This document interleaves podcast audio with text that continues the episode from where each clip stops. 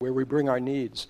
And I've already talked with Irma and her family that at that time, there are going to be, there are going to be some people here to gather around them and pray for them. And, and as Irma said, we never shut the door at all on what God can do. Never, ever. God can work miracles. He can do that. We don't have any doubt about that. But as Irma said, she's going to trust Him for the miracle of a healing now that will extend her life, that would be tremendous. That would be wonderful. Or the miracle of, of entering into his holy, glorious presence, which is the ultimate healing of all healings. But we're going to trust God here this morning and stand with this family um, for, through a really tough time. Um, and the, the, now this new, the new series that we begin this morning uh, really we're going to be talking about passion, serving Christ with passion, living for Christ with passion. And I think Irma uh, really uh, opens the door for that whole topic for us, this whole new series, uh, because I think we've just seen that this morning. Uh, a person who, when it comes down to the, to the really tough realities of life, that Jesus Christ is there. And we can still serve him with a living, dynamic, passionate faith he's a foundation that doesn't crumble away, no matter what we face in this life. And I thank Irma for coming and, and just sharing that this morning. Um, we've titled this series Unstoppable uh, A Force for God and Good. You know, there are millions of Christians in the United States today, and I think we can fairly say that most all of them are not about to, to give up their faith in Christ. But I think we can also say that a good many of those millions have given up their passion for Christ. I believe that the greatest need for the church in the United States, in, in our own community, in the world, is to regain a passion for Christ. Because a passion for Christ is the only thing that spills out into and becomes a passion for people. We cannot have a passion for people. We cannot get the mission done that Jesus called us to give unless we are passionate about Jesus Christ. You know, we have a lot of terrible things that are going on in our world right now, and you can read about them in the newspaper every day. It seems like it's getting just crazier and crazier. But you know, the worst thing that could possibly happen in this world is for the church of Jesus Christ to lose its passion. Because at the very hour when our world is teetering on the edge of destruction and collapse, there is only one voice that is the voice of hope, restoration, salvation, redemption. Only one voice in the world that's shouting that word out, and that's the church of Jesus Christ that proclaims the gospel and the good news of Jesus Christ. And if the church goes down, if the church loses its fire and its flame, then the world will go up in flames. The world is going down without the church of Jesus Christ being filled and animated with passion. But you know, passion is just like a fire. Fires go out. Passion can go out in a church. So, the question for us in this series, beginning this morning, is how do we gain, rekindle, and then re- how do we rekindle, how do we keep a passion for Jesus Christ? Now, the very first circle of Jesus' followers, those 12 disciples, they lost their passion for a time. It's really hard to imagine that these 12 disciples who, who were with Jesus for three years and saw him do the most amazing and astounding things feed 5,000 people, heal blind people, raise, a per, raise three people from the dead, stop a storm on the Sea of Galilee. How could that circle of people lose a passion for Christ? But they did. Remember the last, at that Last Supper, the night before Jesus died? Jesus told them, I'm going to go and die on the cross tomorrow. I'm going to be crucified. Now, the passion was still there, and Peter was the spokesperson for the 12. Now, the 11, I guess you would say. And Peter says, when Jesus said that, Peter said, Lord, all of the rest of these, they may desert you. I will never desert you. I am ready to go and die with you. But just a few hours later, what happened? When it came down to choosing between Jesus and their own self interest and their own saving of their own skin, their, their passion drained away very quickly. And Peter, the spokesman, he lost his passion worst of all. He ended up even denying that he knew Jesus three times during that night. So, as the drama of a cross unfolded that night, where were the disciples? They were nowhere to be found. They scattered and they ended up hiding in an upper room with the doors and the windows shut because they were afraid that, were, that uh, 11 more crosses could have been found and they could have been hanging there with Jesus. So, Jesus died. He's in the tomb all of Friday night. The disciples are hidden. All day Saturday, that first church is hidden all day, uh, all, day, all Saturday night. The church is still hidden and huddled away. Sunday morning comes, they're still hidden. And then the first Easter. Then the resurrection. And Jesus, early in the morning, rises and he appears to, to some of the ladies, and they run back and tell the disciples the news. But what do the disciples do? They stayed hidden in the upper room until Jesus appeared to them that first Sunday afternoon. And the Bible says that their hearts were, were full of joy. They were rekindled. Now, this is where Luke, the writer of the book of Acts, now the book of Acts is sort of the, the, the historical record of the early church, the first church. So, Luke, we're going to pick up the story uh, in Luke chapter 1, verses 3 through 11. I want to read this passage of Scripture very quickly. It says, during the 40 days after Jesus suffered and died, he appeared to the apostles from time to time, and he proved to them in many ways that he was actually alive. And he talked to them about the kingdom of God. One time when he was eating with them, he commanded them, Do not leave Jerusalem until the Father sends you the gift that he promised. As I told you before, John baptized, or the word there is immersed. John immersed people in water. But in just a few days, you will be immersed, you will be baptized with the Holy Spirit. So when the apostles were with Jesus, they kept asking him, Lord, has the time come for you to free Israel and restore the kingdom? He replied, The Father alone has the authority to set those dates and times. They are not for you to know, but you will receive, this is what you can know, but you will receive power when the Holy Spirit comes upon you, and you will be my witnesses, telling people about me everywhere in Jerusalem, Judea, Samaria, to the ends of the earth. And after saying this, Jesus was taken up into a cloud while they were watching. They could no longer see him. As they strained to see him rising into heaven, two white robed men suddenly stood among them. Men of Galilee, they said, why are you standing here staring into heaven? Jesus has been taken from you into heaven, but someday he will return from heaven in the same way that you saw him go into heaven. Let me summarize that real quick. Jesus, after his death and uh, resurrection, he met with the disciples over a period of about five weeks. He met with them several times. And he tells these hiding followers of his that they are about to be set free from their self interest.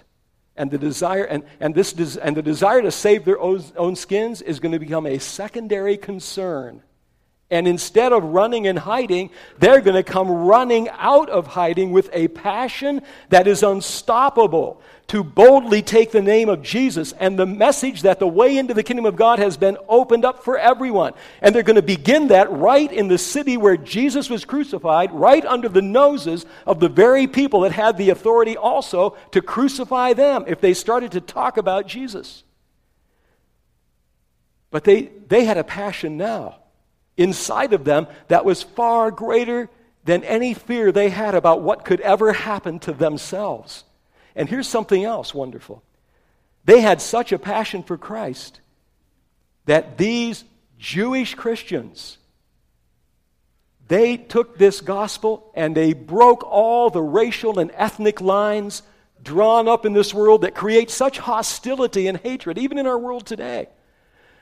There was such a, a, barrier between Jewish people and the Gentile people. But once the passion of the Holy Spirit gripped their hearts, those racial lines, those lines of prejudice and status, they meant nothing. They went out to create a church that was international in flavor, filled with every, every, every tribe and tongue and nation of people on the face of the earth. There was great power here, there was great passion here. And this first circle of followers, I want you to imagine this. After, during those 40 days when the disciples were spending time with Jesus, risen from the dead, they probably were saying to Jesus, Jesus, we're ready. We've seen you alive now. We're ready to, to get going here. But you know what Jesus said? No, you're not ready to go yet. Even seeing Jesus alive from the dead with their own eyes, with their five senses apprehending it, that wasn't enough for the life and the mission Jesus was calling them to live out. And so, this is why Jesus gave them very, very clear instructions.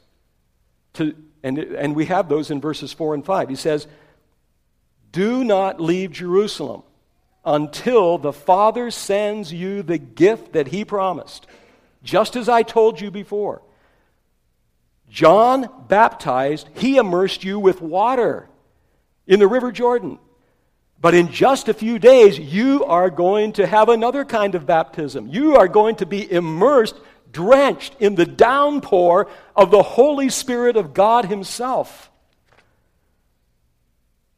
You see, great as their passion was at seeing and spending 40 days with the risen Christ, it, it just wasn't enough. Why? Because that was an external, sensory experience of Jesus. Something had to happen inside of them. That's what Jesus is talking about. And so Jesus points them to this other kind of baptism that God had prepared for them as a gift. And it was going to take place in a few days. And this baptism would come from the Father, and this is what would fill them with the unstoppable passion required to make Jesus known to the four corners of the world. Because this baptism would, cre- would bring not just, it would, it, would, it would take the reality of Jesus beyond what they had seen with their eyes and fill their hearts with it. Now, this word baptized, simply, as I said a moment ago, it means to be immersed. It means to be plunged into water. It means to be drenched. Jesus is saying, Your heart, your mind, you're going to be completely immersed and drenched in the Holy Spirit. Now, who is the Holy Spirit? Let's think about that for a second. The Holy Spirit is the third person of the Trinity. Now, what that means is this for all of eternity, the, the nature of God, the way God reveals himself in the scripture is Father, Son, and Holy Spirit. One God sharing one essence, one being, and yet, in a way we could never figure out, existing as three distinct persons. One God, three persons. So we have one God, but a God of community and relationship for all of eternity. And you know what the role of the Holy Spirit has been for all of eternity? His role is revealed in the Scripture more than anything else. His role has been to, to honor, to praise, to glorify the Son of God, the eternal Son of God, the second person of the Trinity. That's been his role for all of eternity. And when Jesus. Uh, and when Jesus was talking about in John chapter 15, 16, when he was talking, when he was telling his disciples that God is going to send the Holy Spirit, to dwell in you. Here's what he said about the Holy Spirit. When the Spirit comes, John 16, 13, 14, when the Spirit comes, he will not speak of himself. He's not going to be promoting himself. When he comes, he's going to talk about me. He's coming to glorify me. And, and then, you know what? Luke chapter 3 tells us that when Jesus got baptized in water at the beginning of his ministry, guess what happened? Guess who showed up? Well, the Father spoke from heaven, said, This is my beloved Son in whom I'm well pleased. Listen to him. But then what happened? Jesus was baptized, he came up out of the water, and who came? The same Holy Spirit for all of eternity who had been glorifying Jesus in heaven. That same Holy Spirit came down to earth, descending on Jesus like a dove, and filled Jesus, and, and the Holy Spirit came to glorify him on the earth, just as he had in heaven. And then, right after the water baptism, the, first, the fourth chapter of Luke opens up this way, verse 1. It says, Then Jesus, full of the Holy Spirit, returned from the Jordan River where he got baptized. Where did the Holy Spirit take him?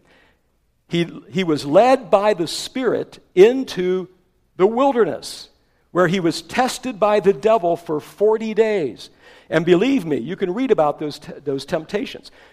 When Jesus was in the wilderness there, Satan came and attacked him with everything he had. Why? Because Satan knew how important it was to destroy the passion in Jesus' heart to fulfill the mission that God had given him to go to the cross, provide redemption for humanity.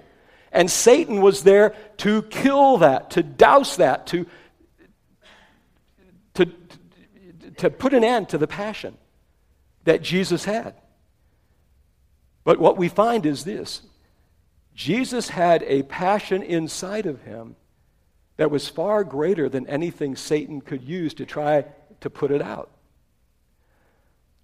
Jesus carried out his mission in the face of terrible struggles with Satan, with human opposition, with trials of all kinds, but he had inside of him the unstoppable passion of the Holy Spirit. And you see, when he came, Jesus, in his own humanity, he laid aside his deity in his own humanity, he demonstrated for us that it is possible as a human being to be so filled with the Spirit that your fire will not go out. Then Jesus tells his followers that it is this same immersion, it is this same uh, infilling of the Holy Spirit that he received, that he will then pass on to them. The same passion will be in our hearts, the Holy Spirit. Here, let me, let me just sort of paraphrase what, what I think Jesus is saying to, to, to his followers here. He's saying, I'm sending you with my message into a world of discouragement, loss, evil, suffering, opposition, sorrow. And unless you have a passion for me that is greater than the pain you will face, you will scatter and hide.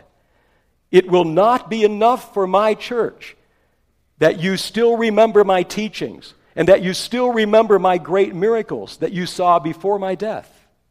It will, be not, it, it will not be enough that you even remember seeing me alive after the dead. That's not enough. If, that is the, if that's the root of your passion, then you are going to end up going back into hiding. You're going to lock yourself up. You're going to be a church huddled inside your walls. Now, here is the concern for the church in the United States today. We can have great memories of Jesus. We can be very, very fond of him. We can have all of our doctrines and our beliefs in place, and we need to. They're very important. And we can all be saved and on our way to heaven someday. But here's the question Are we as a church changing our world by taking His name and the power of His name with an unstoppable passion for Him that can't be extinguished by opposition on the outside or by grief and pain on the inside? Are we filled with a passion that is changing our world? What must happen? And what must happen soon in our churches? Well, what did our very first circle of brothers and sisters do? What, what happened then? Well, the scripture tells us in Acts chapter 1 that after Jesus ascended into heaven, this is what the disciples did in obedience to what he had told them to do stay in Jerusalem. It says in Acts chapter 1, verse 12 Then the apostles returned to Jerusalem from the Mount of Olives a distance of about a half a mile. When they arrived, they went to the upstairs room of the house where they were staying. Only this time they weren't huddled in fear. It says they all met together and they were constantly united in prayer. We need to underline that one. They were constantly united in prayer. What were they praying for? They were praying for the Spirit of the mighty God of heaven to come and saturate and fill their hearts, just like Jesus had promised. So they were there along with Mary, the mother of Jesus, several other women, brothers of Jesus. During this time, there were about 120 believers that were joined together in constant prayer. Now, eventually, that upper room got too little, so they transferred over to the temple, the temple area. But they were continuing in prayer. So, in, next week, we're going to take a look, a look at Acts chapter 2, when God answers the prayer and the Spirit of God comes, and all the amazing results that took place through this group of people that just a few days before had been scared to death. But now they become a force to be reckoned with. So here's my question. Here's another question this morning. What time is it in our world right now? What time is it for the nations, for for, uh, for our nation, for our community, our communities, our families. Here's what time it is, I believe. It's time for churches to seek God for a fresh, fresh immersion in the Holy Spirit to restore His passion for Christ to our hearts. People who live with the Spirit's passion are going to be passionate for Jesus, they're going to be passionate for one another, and they're going to be passionate for the people around us who do not yet know him. And they will be unstoppable.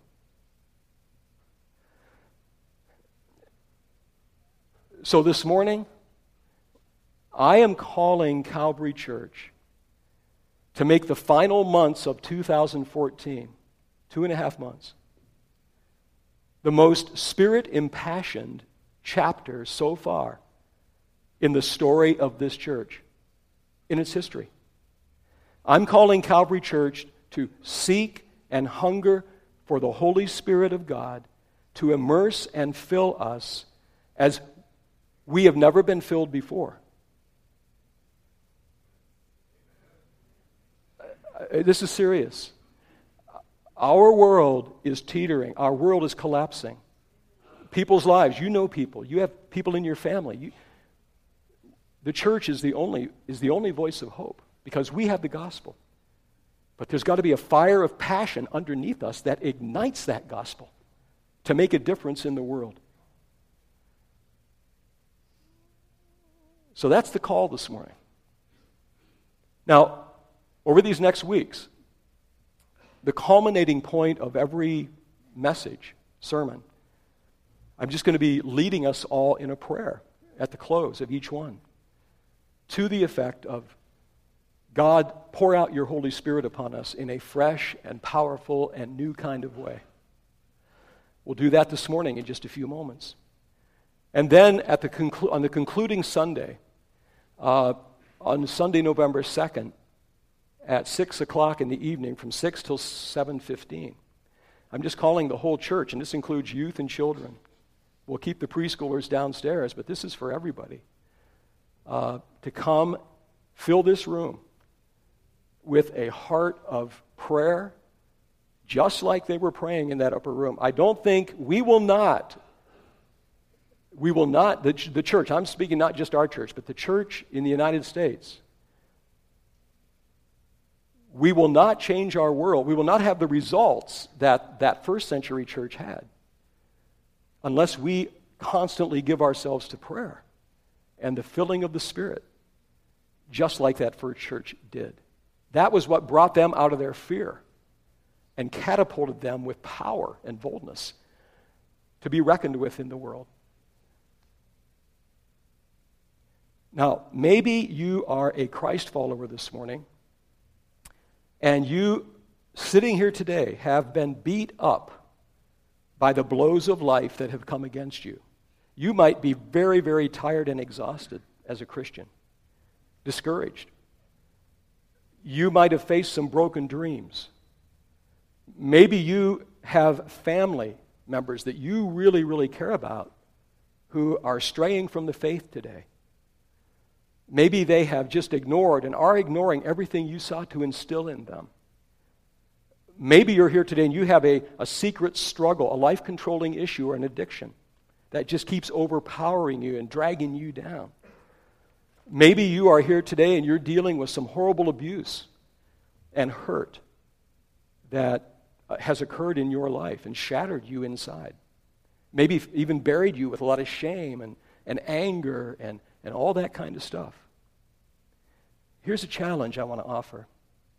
I want to challenge you in the midst of your sorrows and wounds and losses and confusions and life controlling issues or discouragement. I want, I want to challenge you in the middle of all that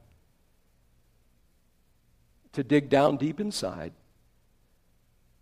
and begin to express to God a hunger and a thirst for Him greater than you've ever had before in your life. In the middle of all that, and see what the Lord does in response to your prayer. Because the Holy Spirit responds. And the Holy Spirit comes into our hearts with a passion for Christ, for Christ's life, for His healing, for His power, for His grace, for His restoration that is greater than the pain and the discouragement and the sorrow and the loss and the abuse and greater even than that addiction. And Christ will give you and I strength inside to do battle against the enemies and to begin to win the battles with His help. So the call is this that we, over these next, uh, the rest of this year, two and a half months, whatever it is, 10 weeks, 10 weeks, we set our hearts fervently in the direction of praying along with our first century brothers and sisters for a fresh outpouring of the Spirit of God to rest upon us. Next week, we'll talk about the power that comes with that. But right now, I would just like us to stand for a moment, and I'm going to lead us in a prayer that I would like you to repeat after me as, as I pray this prayer.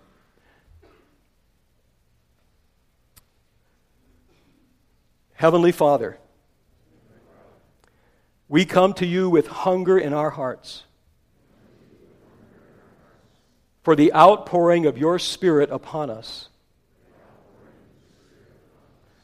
We totally surrender our hearts to you. Give us your Spirit's passion for Jesus, to love him and to make him known. Give us a passion for Jesus greater than our pain. So Jesus shines through us even in our sorrow. Lord, we desire your Holy Spirit more than any other desire in life. Come, immerse us in your presence. In the name of Jesus Christ. Amen. Amen. I believe the Lord heard that prayer. And He'll mark it down. And He's going to be with us over these next 10 weeks to answer that prayer. Pray about this at home when you're in, with God. Small groups get together, make this one of your prayer focuses. But let's, let's just make this, let's make this our deep, deep, deep desire before God. And, we're gonna, and, and God is going to launch us into some things that are unbelievable as a church to see what God can do for His glory, His honor.